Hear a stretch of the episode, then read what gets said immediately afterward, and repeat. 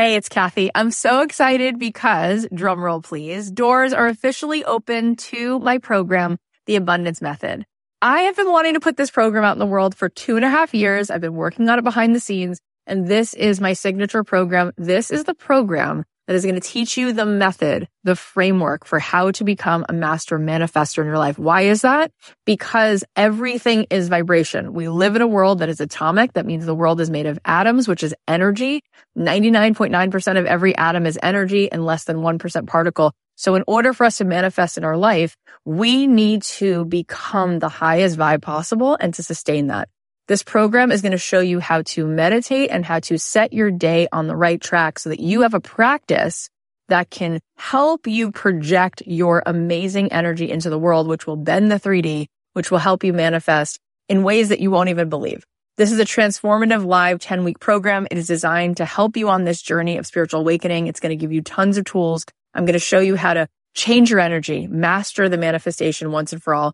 This is the first program of its kind. We're actually trademarking all of this framework because it is something that is so unique. And I think you're going to be so excited about learning it.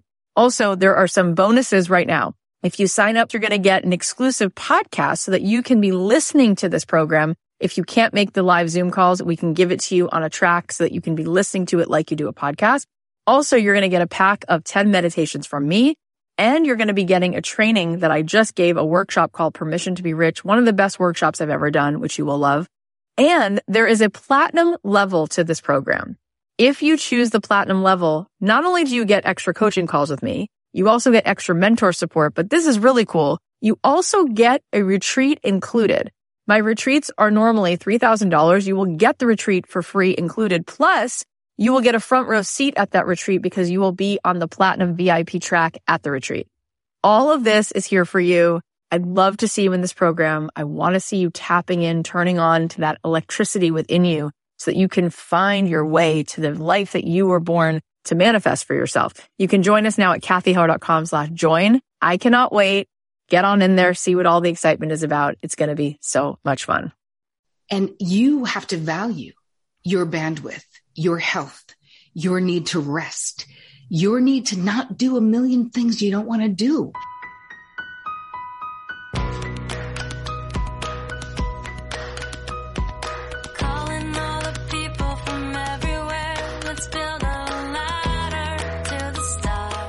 This podcast is sponsored by BetterHelp Online Therapy. For 10% off your first month, go to betterhelp.com slash dreamjob. Start living a better life today.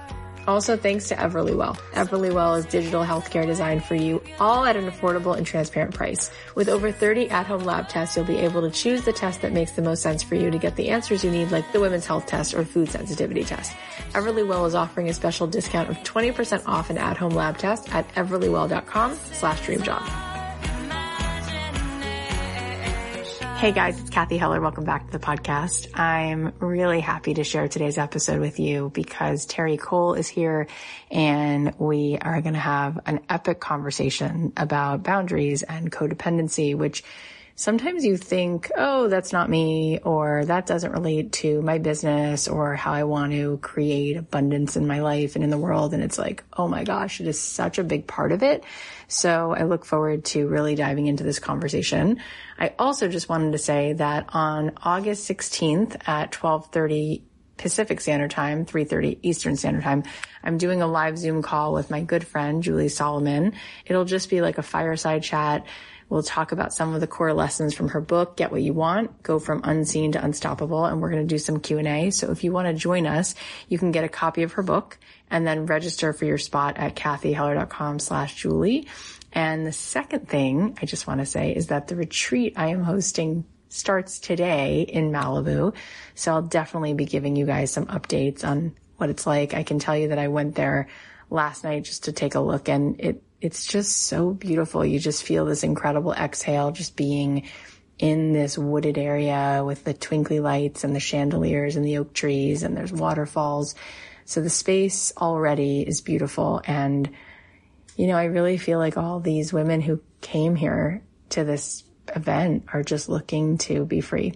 They're looking to set down just that same thing I think we all feel, which is that gap between peace of mind and fully feeling expansive and ease and being in that flow and where we can get caught in overthinking or trying to figure it out so much that we make ourselves feel pretty crazy. So, um, I think there's going to be a lot of transformation. And if you want to be at our next event, the next event is going to be smaller. This one is about 90 women. The next one's going to be just 14 women in Santa Monica, September 6th through the 8th. We'd love to have you. That's going to be more of a intimate, we're calling it our Lux experience. You can get the details at cathyheller.com slash Lux.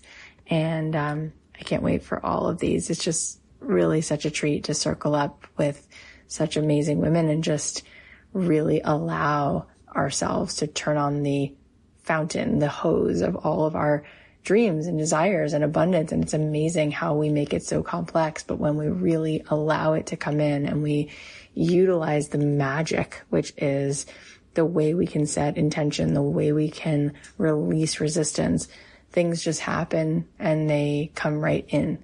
So that's, that's what all these retreats are about. And I can't wait. If you want to find out more about our next one, go to cathyheller.com slash lux.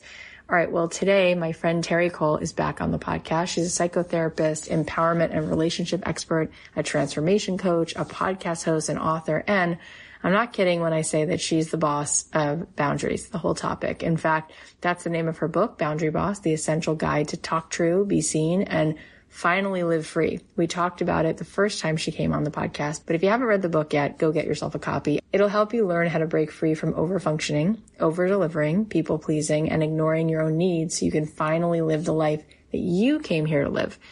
Also listen to her podcast, The Terri Cole Show. It covers a lot of topics that you'd probably enjoy, like practical psychology, achieving personal freedom, self-improvement, meditation, mindfulness practices, harnessing the power of intention, and real life strategies for personal transformation. She's had incredible women on her show like Gabby Bernstein, Tanya Dalton, Danielle Laporte.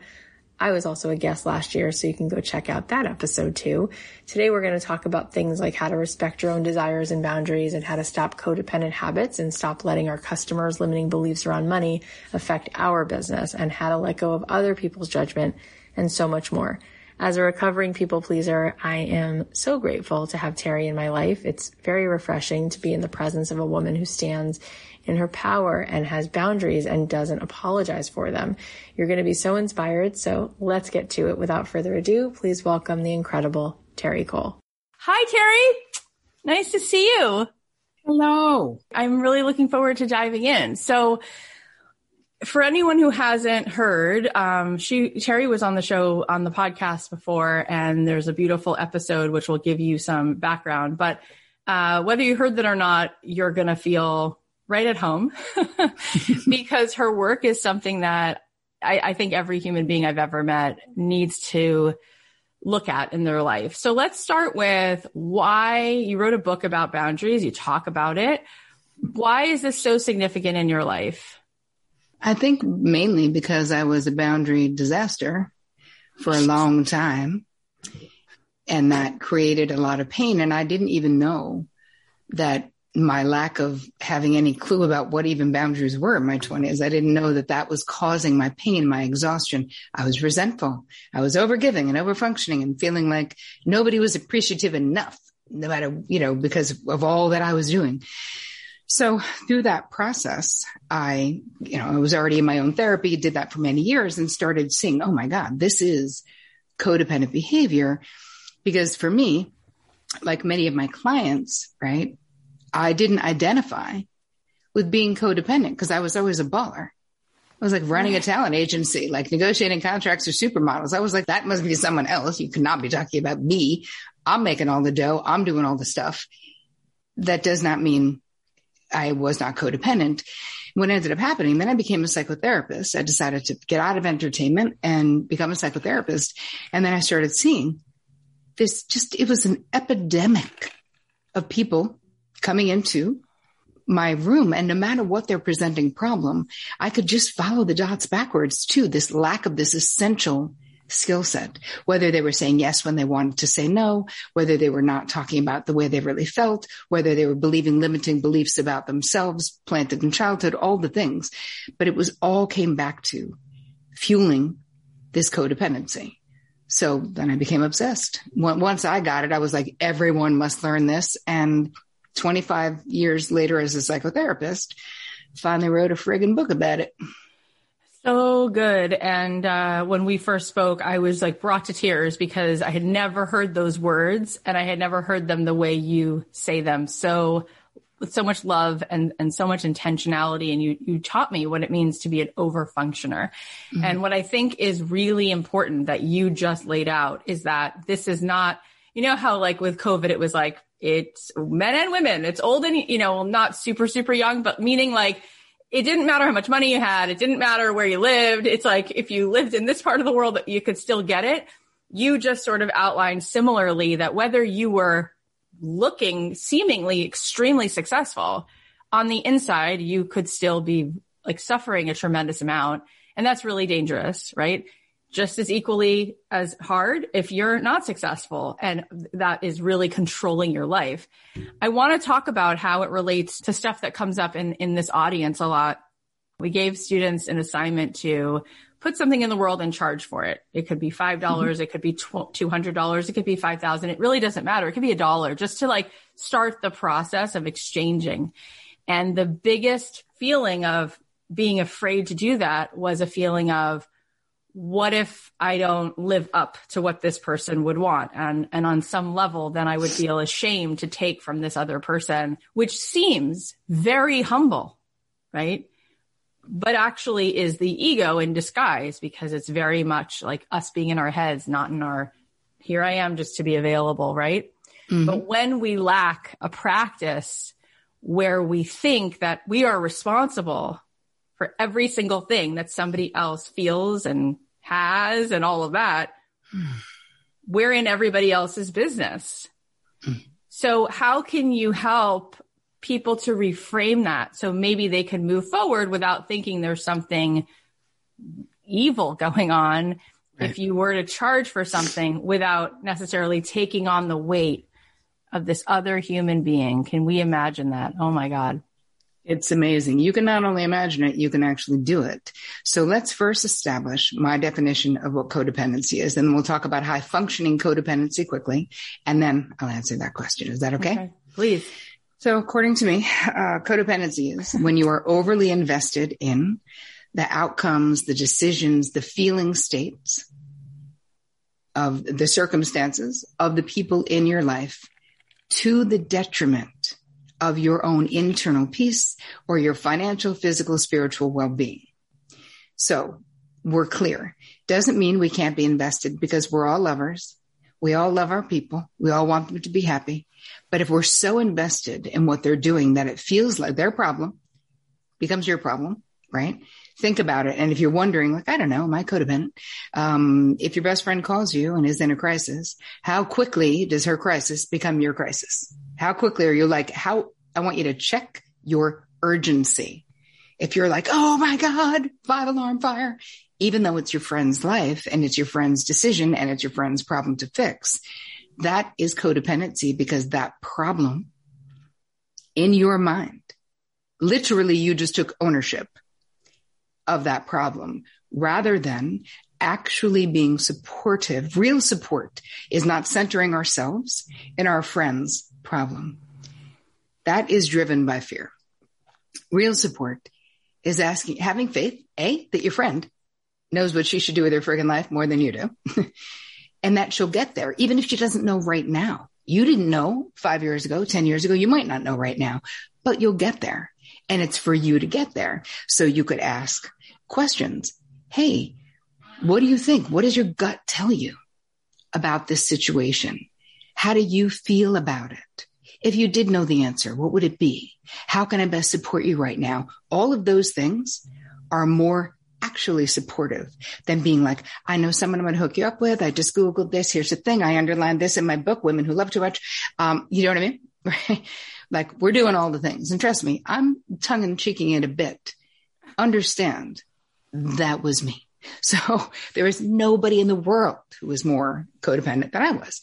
The reason why, you know, we may not have identified with being codependent is because, you know, we all heard Melody Beattie, codependent no more, got to be involved in addict, got to be enabling.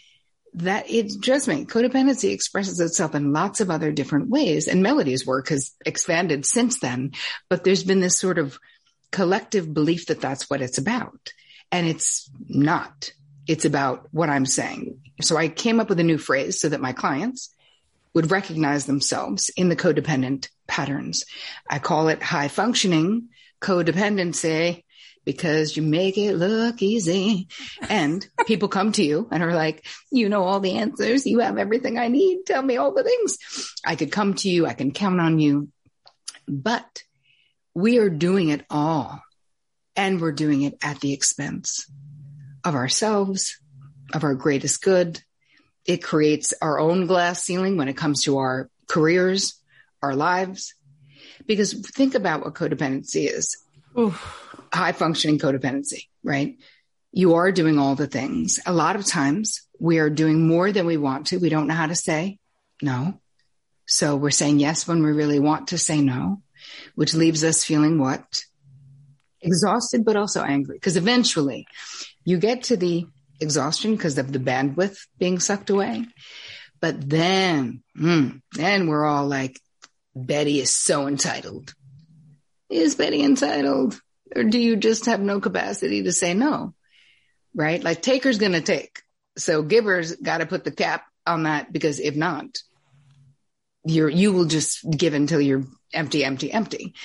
So I, th- I, feel like was that all I wanted to say about that? Oh my Did god, I-, I felt like that emoji with the mind blowing face because I recently had an issue. I don't know what you want to call it, circumstance with, with a friend, and she posted something and I felt like throwing my phone across the room and I was so upset. And then I went upstairs and then I was like, why am I so upset? And then I like needed to cry and I was like, God, it's her life. Like it's her life. What do you care? And like, why are you this upset? And then I like had to, and I was like, I need to get on Zoom with you because we live far apart. I'm like, I need da. And she was like, kind of doing her own thing. And I was like, why is she not allowing me to step in here? And it was just like, what are you doing? Like, this is unbelievable. And it's so juicy and it's totally my relationship with my mom. And it's great. It's so great. And it causes me uh, many realizations over and over again. Yep. And how pissed we get that our unasked for advice or criticism is not taken. We're like, if Betty had just done what I said to do in the beginning, she wouldn't be divorced right now. Like, I don't have a lot of sympathy for Betty because she just can listen to me and it all would have been fine. Like, why? And, and why, why it matters that we do that is because every bit of that bandwidth that we're like forcing down the throats of some people and some people are willingly taking it. Right. We are not putting towards figuring out how to appropriately charge for our skills. We are not putting towards resting, relaxing, meditating, working out, doing the shit we need to do for ourselves, making sure our relationships are good. Instead, we're like, oh my God, I have to do this. And it's a compulsion. Oh, yeah. Until it's not, right? Until you understand. I, I want to explain something though, Kath, that I think is so important with this. So I don't want to take us off course, but when I was being high functioning codependent for all the world, I really thought like, I'm just a lover, you know, right. I just want to help. I just like, I'm like Mother Teresa, kind of like that. Then I have a whole epiphany in therapy with my therapist where I was like talking about the situation my sister was in with an abusive person, la la. And I was like, what am I going to do? And she was like, excuse me what do you mean? I was like, I've already sent money. I've done all these things and I just, I have to save her, you know? And she was like, yeah, okay. All right. So let's, let's talk about this. You, I want to ask you a question. And she just straight up said, um, why do you think you know what she needs to learn in this lifetime? Oof. And I was so like, good. I have no idea. And then she's like, do you know what's really going on? And I was like, obviously not. Could you clue me in? Right. And she said, I was like, no. And she said, Terri, you've worked really hard to create internal peace, to create a successful life. You've had multiple successful careers, blah, blah, blah. And your sister's dumpster fire of a life is messing with your peace and creating pain for you. What you really want is your pain to end. And I was like, oh, well, that blows that whole Mother Teresa thing. Um, but it also made me understand, oh my God, that is what is happening. And then she went on to say, listen, you don't know what your sister needs to learn. And you letting her sort of, you know, like friends who call and always talk about the same crap and never change anything. And then oh, yeah. you get off the phone with them and they're like, I always feel so much lighter after I talk to you. And then you're like, I always feel like a toxic waste site after I talk to you yeah. because someone just like barfed toxicity all over you. You know, I feel so heavy when I'm done talking to you. This, that whole process of me allowing my sister to talk to me a lot right. about this abusive person and what was happening and all of the, the same crap. We're like, why are you surprised? This person was a dick from the day you met him and was abusive from literally the get go. And she'd be like, you're not going to believe. I'm like, how do, how, of course I'm going to believe. how, how do you not know it's coming? Like, hello. But anyway, I was able to, with the help of this therapist, step back and then draw an appropriate boundary with my sister saying, Hey, I love you and I cannot continue to talk about this person's terrible behavior. Know that if you ever want to get sober, get the hell out of that house in the woods that literally doesn't have electricity, and I'm not exaggerating. Okay. Um, if you ever want that, I'm still your person. So we talked maybe only two times throughout the next nine months. And she understood. She really didn't guilt me. She was like, I get it. And then she called me and was like, hello, does that offer still stand? I'm ready. I was like, I'm getting in my car. And I went, moved her out of that shack, helped her get it together. She went back to school, got sober. Here's the thing. She didn't do that because of me. And not because I was centering myself in the right. middle of her problem as her solution. She was doing it because of her. She right. saved herself. And that's the only kind of saving that lasts. And yes, huh. am I a good sister? Am I loving? Yeah. Did I do plenty to help her when she was ready for help? I did. But all with her being the guide, not me controlling the crap out of all of it. So does that make sense? Is that oh an illustrative? Okay. It just goes in like medicine. It's like, oh yes, yes, yes, yes, yes. I need to hear more of this. Yes, I agree. I relate. Da, da, da, da. It really is fascinating because we we do get caught thinking that we're helping so much when we're not. And I realize as I've been this person my whole life, right? On some level, I I spoke to Byron Katie about this, and I was like, mm. I was my parents' therapist, and she was like, "Cool, that was a strat. They didn't force you to do that, but." Your little self was like, oh, this is a cool survival strategy here. And look, it, it allowed you to do everything you're doing now. So great.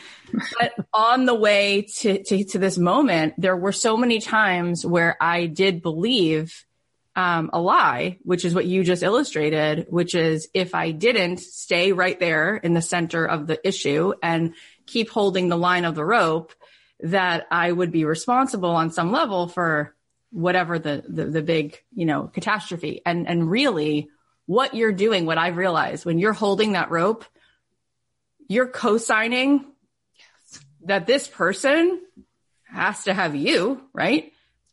And you're not co-signing that this person has a highest and best, that this person has access to God, to abundance, to the life that they are meant to live equal to you. And why would you co-sign that? That is yes. total scarcity. Instead, you're going to stand there and say, I'm only going to stand in possibility for what actually is the highest truth. So therefore, by me removing myself from that, you could actually find, right? Your alignment. Cause it ain't meant to be that God put you in this world and went, you see that human? If that human's not there for you, you don't make it to the end of the game. Right. No, no, no, no, no, no, no, no. How about go ahead and go downtown and figure it out. Go ahead and get rejected again and figure it out. Right. So this is just so powerful. So I want you to continue wherever you wanted to go, but I am curious because I love the entrepreneurial space because we bump into our stuff actively daily right? It's like, I say the best therapy is like start a business because you're going to bump into all your stuff. And most of it, like I said, is the codependency part. So I think it leads us back to the same place. But if we can look at that question of like, how can we show up and have, whether we make candles or kombucha or we offer coaching or you're a therapist and not own the other person's results? That is boundaries. So we're talking about having emotional boundaries, which means you're super clear. What is your side of the street emotionally? And what is the other person's side of the street? So your side of the street is what you do, what you say, what you think, right? How you feel. That's your side of the street. When we set a boundary with someone or sell them a candle, it is not our side of the street to fret, right? Because if you're an entrepreneur and you're doing a good job, you've already up front been like, I'm using this amazing kind of soy candle. I've already done my research. I've, I've done the stuff. I know this is amazing. I know this is healthy and non-toxic or whatever. So again, it does require us to be super solid in what we're doing. Don't sell a subpar thing because then that will really make you feel insecure. And even if you do it perfectly, sometimes someone's going to be like, I don't like the way this candle smells. I want my money back. Okay. You'll figure out what your policy is. And all of these boundaries, which I call in business, these are clean agreements. So instead of waiting for everybody to mess up to be like, that's not the way I want it done. We're from the beginning, from the people who we onboard, who work for us, clients. There is written agreements like, Hey, this is how we communicate. Like on my team, right? I run a business on my team. When somebody starts, they're like, these are our best practices. This is when we have meetings. This is how you communicate with Terri. She's not active till after 11 a.m. and she's done at seven. That's it. Anything else can wait unless it's an emergency. And you're going to be voice noting her on Voxer because that's what she wants and it's her business. And if you don't like that, go work somewhere else or have your own business and decide your best practices. But the more clarity you have in your marketing, in what you're selling, the more transparent you are with what you're doing, the easier it is to ensure a good outcome. And you will never have a perfect outcome. Right. So how do you not take it on? If you've done your best, it's like, it's like being a therapist, right? I, when I was a young therapist, I would worry, oh my God, I'm going to pick the wrong intervention and kill someone. Like oh something God. just got awful is going to happen. I know it, which is why I waited a long time before leaving entertainment and becoming a therapist. I was like, oh my God, how would I live with that? Uh, and I, and my supervisor was, who was so brilliant was like, P.S. You're not that powerful. And I was like, Oh, well, that's a relief. She's like, right. trust me, one wrong intervention is not going to make someone jump off a bridge. Like it's definitely not if someone jumps off a bridge, they were going to anyway. But there was something about the whole pricing of goods and services that I know you were just saying. You gave them, we got, we had homework and people yeah. struggled with it. This is something that I see all the time with the women in my courses and in just what I'm doing, the leadership stuff that I do. Yeah it's feeling, it's coming up against our limiting beliefs about abundance and about if you charge what you're worth, you're greedy. It's not feminine. You should give it away. Aren't you supposed to be loving? And especially when you're in the healing arts, there's all of right. this. Oh yeah. Con- confusion about, sure. Hey, this is a service. This is what you're paying for. When you raise your prices, this is how you do it. Like having best practices for yourself but you have to look at why don't you value what you're bringing? Why? Because when I was going through this as a young therapist, my supervisor was like, let me ask you something. Were you good at what you do? I was like, yeah, I mean, I am. Or do you hold your clients in high esteem? Yes. Do you remember what they say? Yes. Are you on time? Yes. Do you keep your word? Yes. Like all the things where you're like, makes you a good therapist. And she was like, so why don't you think that that's valuable? Was like, I don't know. What if they can't afford it? She's like, why are you on their side of the street about their money? like get back. Like their side of the street is their side of the street. So I think that we have a collective limiting belief mm-hmm. around wanting abundance that is makes us bad or wrong. And Deepak Chopra really impacted my life in this. He's got a great book called Creating Affluence that I love. And it's like an ABC book. And it's not that well known, but I have to say it's my fave. Carry it around in my pocket. Like you could just have it. Um, and he's like, there's literally nothing wrong with creating, wanting abundance, opulence, wanting luxury in your life. It doesn't mean you're not a good person. So I feel like for me, before I really became successful financially, courses and all of the things, it really took me to be able to say, one of my best friends is an energy healer and she says, um, I want you to test this phrase on yourself. It's okay for me to have more money than my friends, my family, and the poor. And you know, you say that and it really lets you know yeah. how you feel about that. Mm-hmm. You know, because you can also donate all the money that you make, right? You don't have to keep it all if you don't want to, but you don't yeah. want to block it, you know?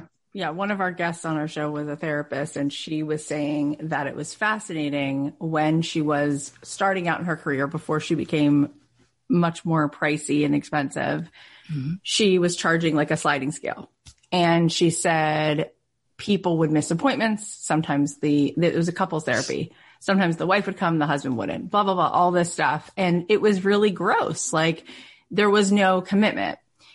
And what was really fascinating to her is that most of the time, because unfortunately that's the statistical truth, is that most people wind up getting divorced. It's it's, it's a little bit more right on that side mm-hmm. than the other. Yep. And she said what was really amazing is that the people who said they couldn't afford to pay more than the sliding scale, the lowest rate, when they decided to get divorced after not showing up for the therapy that they didn't really value, they would each come up with the $5,000 retainer for the mm-hmm. divorce lawyer yep. instantly.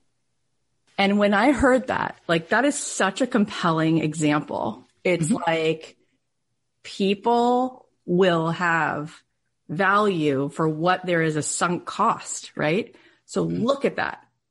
If it's a divorce lawyer saying, sorry, that's my best practice. That's my price. $5,000 retainer just to even start the conversation. People are like, yep. here you go. A therapist says, Oh, no, no, no, it's okay. You can't afford it. I mean, it's your marriage you're about to potentially throw away, but don't even worry about it. It's $6. What happens? They don't show up. What happens? They don't come. Now imagine if that therapy with John Gottman for the day was $8,000. Yep. You're gonna make it to Orcas Island. You're gonna sit there with him because you invested in it, because you're not gonna miss the appointment because the $8,000 was a gift because it showed you I value this, right? So this is what's so fascinating. You think you're helping someone. And again, whenever I think to myself, or I used to, I really don't anymore at all. Oh, this price should be, this person can't afford it. It's like, right. But if you sign off on that, you're saying to them, I don't think you can ever make more money. I do mm-hmm. think the world is scarce. If you want to find it, you will. It's what you value. I had a friend in LA whose, whose husband got cancer and they needed a bone marrow uh, match. And that is not something that seems like it's on every corner. That seems very scarce, right? A specific marrow that, would be the same. Well, they got resourceful and they reached out to the Kardashians and said, can you tweet about that? Like they were so out of the box. It was so cool the way that they got resourceful to see how can we get the word out? How can we get a match? Not only did they find the match, they found five other matches. So you're going to sit here and tell me in 2022, I don't have the money. I don't care. I don't have the time. I don't care. Find it. Figure it out because I'm co-signing that it's here. Mm-hmm. And the more you actually invest to go find it, you know, I put myself through college because my dad left when I was 15. All of a sudden I valued school. You know, this girl who got in on academic probation, I barely got in to a state school. I had to get straight A's all of a sudden I became editor of the college paper. That mm-hmm. was my mm-hmm. book. That's where it all started because I valued it. I interviewed Al Gore because I was at the Capitol of Florida State during the election and there was like the hanging chads and the butterfly ballots and he was a student journalist and there I was on the floor, the Capitol building floor when Katherine Harris came out to say who won the election. And I happened to be this, the girl who was this, the college, the newspaper and all the press was there, Fox and CNBC and everybody. And he goes, I'm doing one interview and it can go on the AP wire. Where's the student journalist? Cause I guess he taught journalism at Columbia. I like raise my hand, you know, like, like, let's go. He's like, your story is going on the wire. So I sit down with Al Gore and I'm start, I'm crying. I'm like, I'm crying because it's so not normal. okay. What do I ask How do you feel about this? Is it a good thing, a bad thing? What's going on? But the point being, like all of that, all of that is the satisfaction in my bones because nobody sent me. Nobody said, here's the, the, the cushy apartment with your friends on the, you know, that cute, the, the one where everybody stays. No, no, no. You find your own way, right? And I never would have got the job at the paper if I didn't need three jobs, you know? And I, it made me a better person, all of the things that I did. So it is fascinating, right? How we think we're being helpful and sweet and you're just robbing the other person. That's what integrity does. When you bring truth into a conversation, all of a sudden another person gets to step forward. Another person gets to rise. But if you're here and you're in their business, there's no rising, right? Exactly. And you're colluding, you know, Kath, what you're talking about, you say co-sign, it's the same thing. You're colluding with the lowest in the other person. When they go, I think right. I'm a loser. And you're like, me too. I agree. It's the same, it's the same thing when you save kids, quote unquote, like when, when you have grown adults who are like, Oh, I'm getting evicted because I haven't paid my rent in six months and you're going to pay their rent. And I was in that situation. I was like, you know what you're saying? You're literally saying he's saying he thinks he's a loser and you're saying I agree with that. Let it's his mess. Let him fix it. He will or he won't, but he's grown up. Like it's time to do it. And that, like you said, that integrity. I love this conversation, but now a word from our sponsor, BetterHelp. How well would you take care of your car if you had to keep the same one your entire life? That's how our brains work. So why don't we treat them that way? There are plenty of ways to support a new healthy mind, like learning a new language or taking power naps or meditating, which I personally love to do. There's also BetterHelp online therapy. I've been in and out of therapy since I was about 15, and I think it can really be helpful to just talk to someone when you're stuck or you just want to take care of your mental health. We don't stop enough to make that space for our thoughts and our feelings, but it's so critical to how we function. And considering how much stress there is just being a human, just being in the world, I think taking care of your mental health needs to be priority number one. BetterHelp is online therapy that offers video, phone, and even live chat only therapy sessions so that you don't have to really see anyone on camera if you don't want to. It's much more affordable than in-person therapy. You can be matched with a therapist in under 48 hours. Our listeners get 10% off their first month at betterhelp.com slash dreamjob. That's betterhelp.com slash dreamjob. When you know more, you can do more. What if you could use science to discover more about your body? Find out what you need for your healthier tomorrow with Everlywell. Everlywell is digital healthcare designed for you, all at an affordable and transparent price. With over 30 at-home lab tests, you're going to be able to choose the test that makes the most sense for you to get the answers you need, like the women's health test or food sensitivity test. I took the women's health test and it was really simple. They shipped the products to my house in one package. I took the lab test, collected the sample, and then mailed it back. They included a prepaid shipping label, which made it really convenient. And after a few days, they sent me the results to my phone and now I can pass that information to my physician and see if there's anything out of balance. Everlywell also has high quality vitamins and supplements that can support your overall health, including vitamin D3 and omega-3 fish oil. It's so simple. Over 1 million people have trusted Everlywell to support their health and wellness goals and you should too. And for listeners of the show, Everlywell is offering a special discount of 20% off an at-home lab test at everlywell.com slash dreamjob. That's everlywell.com slash dreamjob for 20% off your next at-home lab test. everlywell.com slash dreamjob. I want to ask you a question. So sure. Mark Groves, who I also just adore, um, the oh, two of you have a, it's called Crushing Codependency. It's going to be incredible course. Everything you guys do together and apart is just beautiful. And Mark just texted me twice, Kath, I'm bumping this to the top of your inbox. I need to talk to you. So whatever he wants to say, I'll, I'm here to support in any, in any way, anything you both do. But I bring it up because A, I wanted to plug the class, but B, because Mark said something to me and I want to ask you about it. He mm-hmm. said something I quote all the time, just like I quote you all the time. And he said, every single day, human beings have a choice between feeling authentic and belonging. So we get to mm. choose belonging or authenticity. And he says, and nine times out of 10, we choose belonging. But he says, here's the mm-hmm. problem. If you choose belonging, you want to belong to this other person. So you don't tell them about the person you're dating. You want to belong to this other person. So you just, you know, hide the thing you really want to celebrate because you don't want to piss them off because they're mm-hmm. jealous. Whatever the belonging is, he says, then, ooh, guess what happens? You don't even belong to yourself anymore. So now who do you belong to? Right? Nobody. There's no belonging. There's actually no intimacy. There's nothing. I bring it up because I want to ask you before we even get to a place where we're charging, before we even get to the place where we raise our hands to be a leader, that, that's really what that's about. Mm-hmm. There is so much fear that people face in what will other people say about me? Who am I to start a podcast? Who am I to start hand lettering? Who am I? Like the what will people say and the feeling of like, look who thinks she's good at that. Like, I want to belong. I don't want to seem crazy. I don't want to seem like I think I'm good at something that I'm not. The, the, the feeling of I care what this person thinks of me will determine whether or not I step forward into my absolute authentic truth, right? So how can you help us to set that one down? Cause clearly that screams of codependency. It does. Here's the thing. You, we have to become discerning. You know how Brene Brown talks about like who's in the arena? Like, mm-hmm. so the motherfuckers who were sitting on their couch eating bonbons Oh and God. being like, I think you could have done that better. I think you haven't done shit. So shut up. Like be, be caring about whose opinion, be discerning. Whose opinion do you value? Right. Your cousin who, who hasn't done crap in their life? Who gives a shit? We have to not care. We literally have to go. We have to know ourselves. Wow. Listen, you guys in the end of That's life, so freeing. You're like, just not care. No, you get to choose not to care what that person thinks. Yeah. right? Cousin Betty, like we don't care.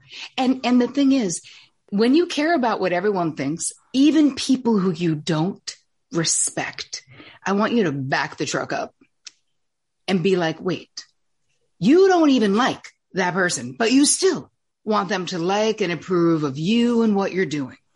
Why? That makes no sense. It, it doesn't, but it's so incredibly common. So we have to stop, literally stop and go. What other people think of me is literally none of my business. Like it's not. And living that, see, Mark says you have to choose between people feel like they have to choose between, you know, belonging and authenticity. Is that what it was? Is Yeah. that what you said? Yeah. Here's the thing. When we become discerning, when we slowly but surely learn how to share our boundaries, which are our preferences, our limits, and our deal breakers in our relationships. That's it. It's that simple and not that simple, but that's what it is. Sharing instead of being a people pleaser, having the disease to please, over functioning, over giving, saying yes when you really want to say no. When you start doing this slowly but surely, you will have people in your life who are not judging the crap out of you. So the people who are judging the crap out of you seriously can fuck off. And part, I don't, I'm sorry. I don't have a better, I don't know. I don't, I don't have a better way of saying it because that's really what I want to say. We just don't want them. And if we've allowed people to give us their unasked for advice and criticism for a long time, when you learn to create boundaries, go get boundary boss. I will teach you in that book. Take a course, take crushing codependency, whatever you want to do. Thank you. Very nice. You will see that people are not judging because when that person says, Hey, I don't think you should do that. That's stupid. Why are you changing careers? You're going to fail. Whatever. You would say, Hey, hey, hey, wait, back it up, Bob. Back it up.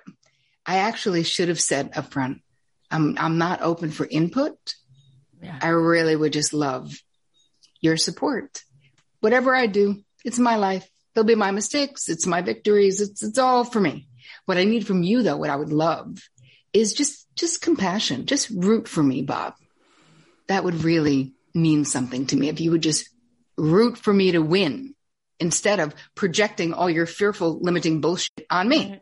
Because that's what's happening. They don't know, but you've got to know better and learn because these people, most of them, when I was bossing my sister around thinking I was doing such a great thing, I thought I was being loving and loyal and devoted. So probably the people in your life think that too, but we're constantly yeah. training people for how they can and should treat us. Oh and even gosh. if you've accepted bullshit for a long time, you can stop accepting it now, one combo at a time.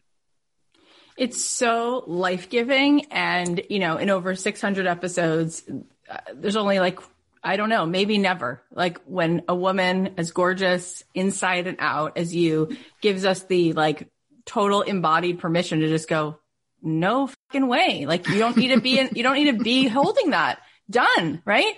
And it's really exhilarating because we are so over functioning as you've, you've coined it. And I think about the Mary Oliver poem, which is Wild Geese, which I've mentioned many times on my show because I remember the first time I heard it. Um, I was doing some kind of somatic healing with this incredible woman. And she goes, before we begin, I want to read you something. She goes, and I just feel called to read it to you. And she picks up this dusty book and she goes, this is one of my favorite books. And she reads me this poem, Wild Geese. And the very first line is, you don't have to be good. You don't have to walk on your knees for a thousand miles in the desert. And the poem goes on and it's, it's absolutely gorgeous. And as soon as she starts to read that to me, the tears just silent, this, this stream of tears. You don't have to be good. Like, wait a minute no, I have to be good, right? Mm-hmm. Don't I have to be good?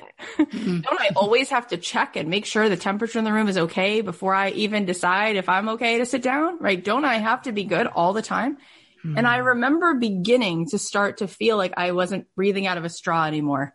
Like, oh, what would it feel like to just say to someone, thank you so much for asking? The answer is no wait, I don't have to lie and make up a reason why that's like so important that I can't possibly be there. I don't have to go anyway. I don't have to pay for the meal, even though I didn't even want to be at the party. Like, what? Right. I don't and have all- to write a dissertation on my no. right.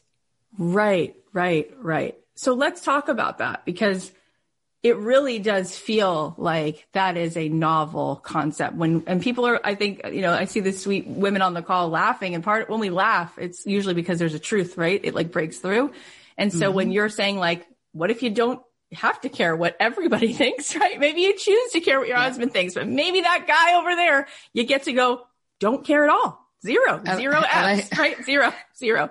I like so, to say Bob from accounting. Like, why do Bob we give a shit what Bob from accounting thinks? You know, not interested, right? No, nope, so, don't care.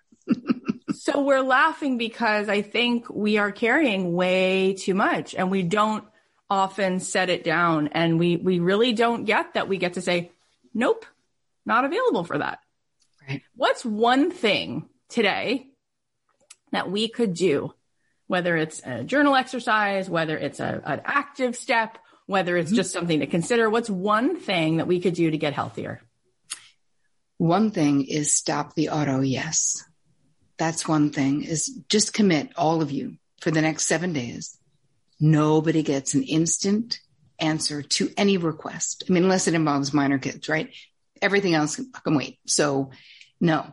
So you're going to learn to press pause Mm, don't so don't powerful. you deserve time to think? And we can say that by saying, I have a whole a million scripts in the book.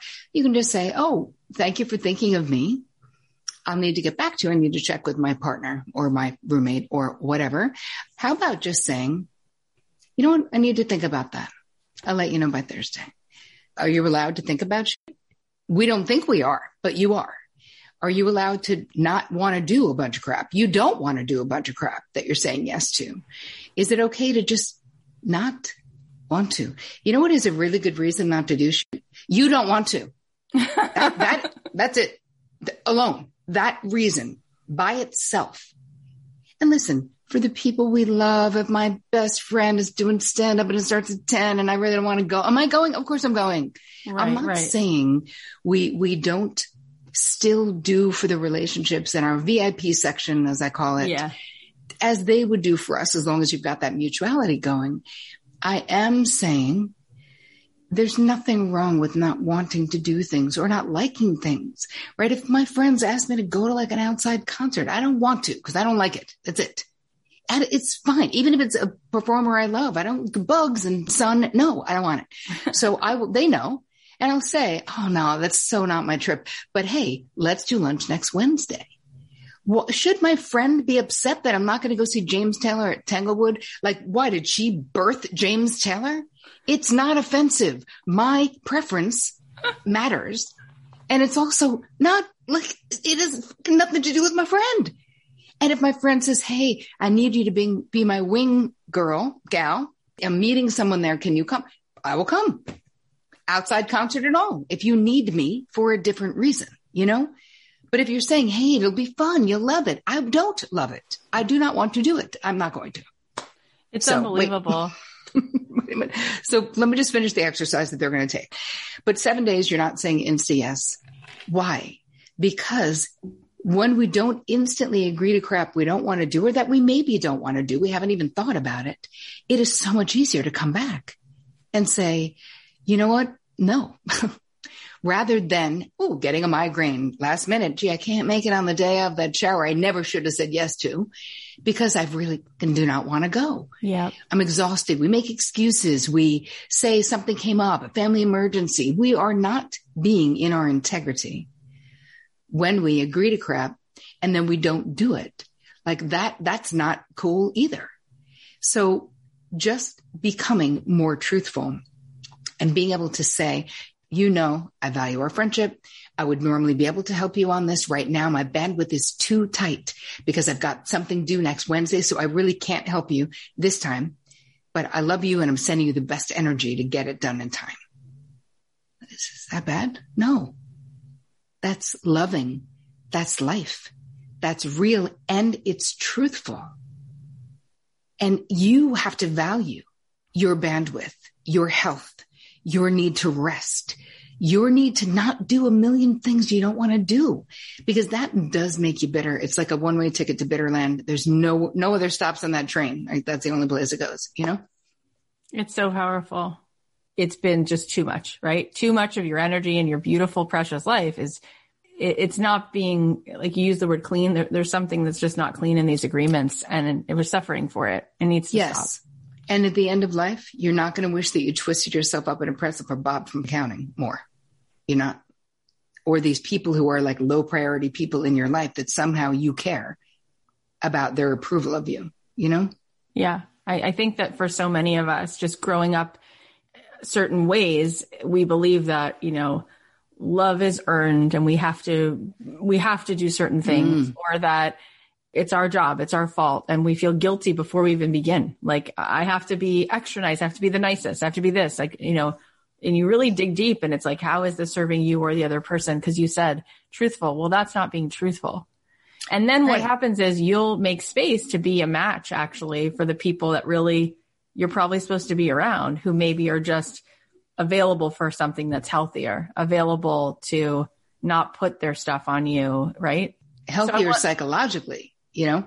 I want to just ask you about your podcast because the Terri Cole show, there's been so many cool people on it and you do listener Q and A's plus interviews and discussions and all of those, all of them have gems. What made you want to start the podcast? You're already writing books. You're already teaching courses. What, what made you want to start it and why do you love it?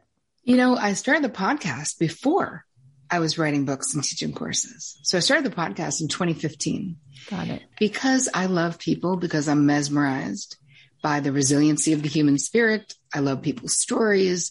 And really, I started only my podcast for the first year, maybe more, was just me interviewing other people. Cause at that point I was like, well, I don't have enough to say to, yeah, who, who knew?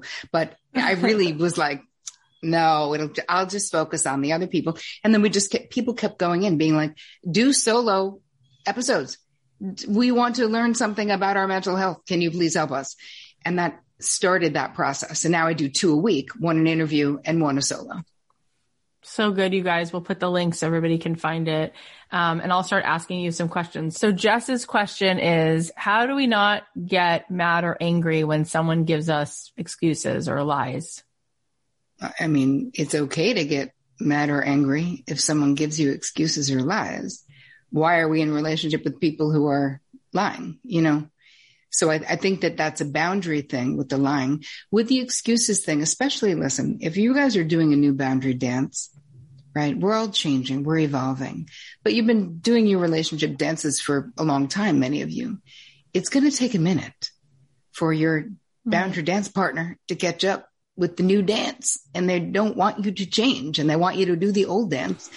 So expect that there'll be some friction. There's going to be some pushback of you changing. But I think that establishing a boundary that somebody like boldface lying, right? I mean, when, when we're saying yes and we want to say no, we're driven by unconscious stuff that's going on. We're now making that conscious. We're making changes. But somebody who's, you said like lying to you, that's the deal breaker. Like you have to be like, that's a non-negotiable boundary. No line in this relationship. And we have to both agree to that. Yeah. You know? Yeah. Another question, which is a beautiful question because I've definitely lived it and still live it to a certain degree. Gabby said, what advice do you have for a mom who serves the littles over her needs? I know motherhood is a season, but it's a real struggle. Oh, you know, I think that it, it's real. So first of all, the struggle is real and you're right. It's a temporary time frame, but I also find that a lot of my mom clients are not that great at asking for help, Yeah. getting support, partnering with other people who are primarily raising children. And I, I have a friend who does this where they swap like Friday nights, she takes her friend's kids, Saturday night, her friend takes her kids, you know, so that you have at least a minute to breathe or take a bath or drink some wine or whatever it is that you want to do. One last thing I want to say about that is that when you have better self care, and I'm not saying you'll have the freedom to have as good of self care that you will when those kids are older, but when you have better self care, you will resent those little people less. Yeah. And it's normal to resent them because they're just a friggin' ball of need that never ends. And that is the truth about kids. And hey, we, we signed up for it. Fine. But it doesn't mean sometimes you're not going to be like, Oh my God, get it yourself. Like you want, you know, even when the kid is three, I'm like, what is the problem? Yeah. tell me, stop crying. You know, Yeah. that's not helpful. Um, anyway, I hope that was a little helpful. No, so good. I find, I mean, I have three and my youngest of three is, she's five now, but like, it's like she has a sonar to know when I like take a shower or need to go to the bathroom and then she's there. And I'm like, I can't even have five minutes, please. I'm begging you. I can't even poop alone. No, no, it's, it's- there she is. She's like, mommy, I'll just stay here. I'm like, please don't. I want to take a shower. Um, she's often there while I'm taking a shower. So, um, Sam said codependency about parents. I have a rocky relationship with my father since forever. I am really feeling like I need to move away completely, but I'm still hanging on. I often get disrespected, disregarded, manipulated. I'm not into it anymore. And I think I'm done. but the fact that this is my parent makes it so complicated. Okay. So I will say that I deal with this. I get this question all the time and dealing with abusive and narcissistic and all kinds of other types of parents when you're a grown, you're a grown person that you have to have boundaries. And this is really where boundaries come in. Nobody has a right to disrespect you. And that's a fact. And that has to be your boundary, not your father, not your grandfather, nobody, literally nobody. And allowing it is you disrespecting you, right? It, it's colluding with the lowest part of your father by partaking in it. So warn, hey, just so you know, dad, when I'm talking to you, if there's any disrespect, if I feel this way, I'm literally leaving. I'm done or I'm not. Or, or it's really a step back. If you feel like that wouldn't work, let's say, but we have, there has to be some kind of consequence. Why does he still get access to your most tender heart?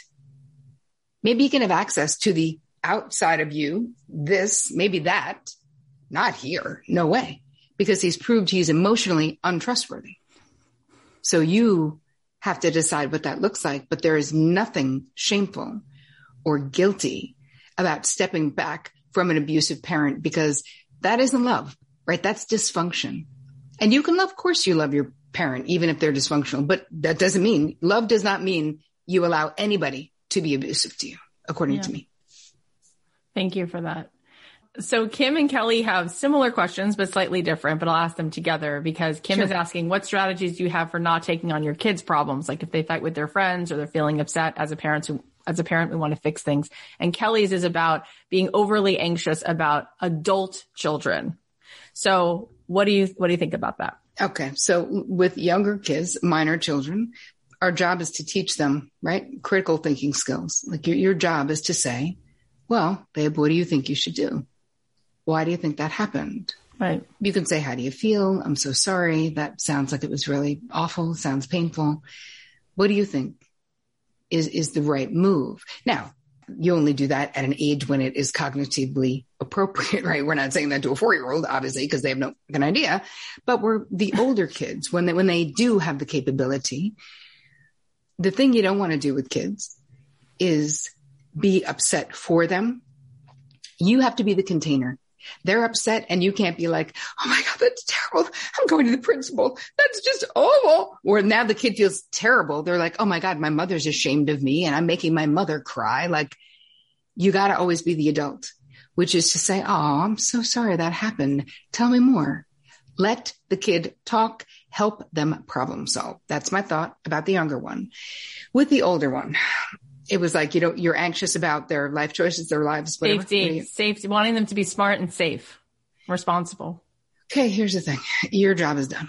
So they're adults. You did it. So your job is to move into the next phase of parenting, which is relating to adult children, which is not centering yourself Mm, in their life. so hard. We are like, you know, the, the Jabral, what's his name? The, the poem about children where we're the bows, Yeah. the prophet, and they're the arrows. So fly, little arrow, make your own family and deal with the consequences of your actions. And listen, I got three grown kids, married, seven grandkids. It's, I'm not saying like, just do it. It's easy.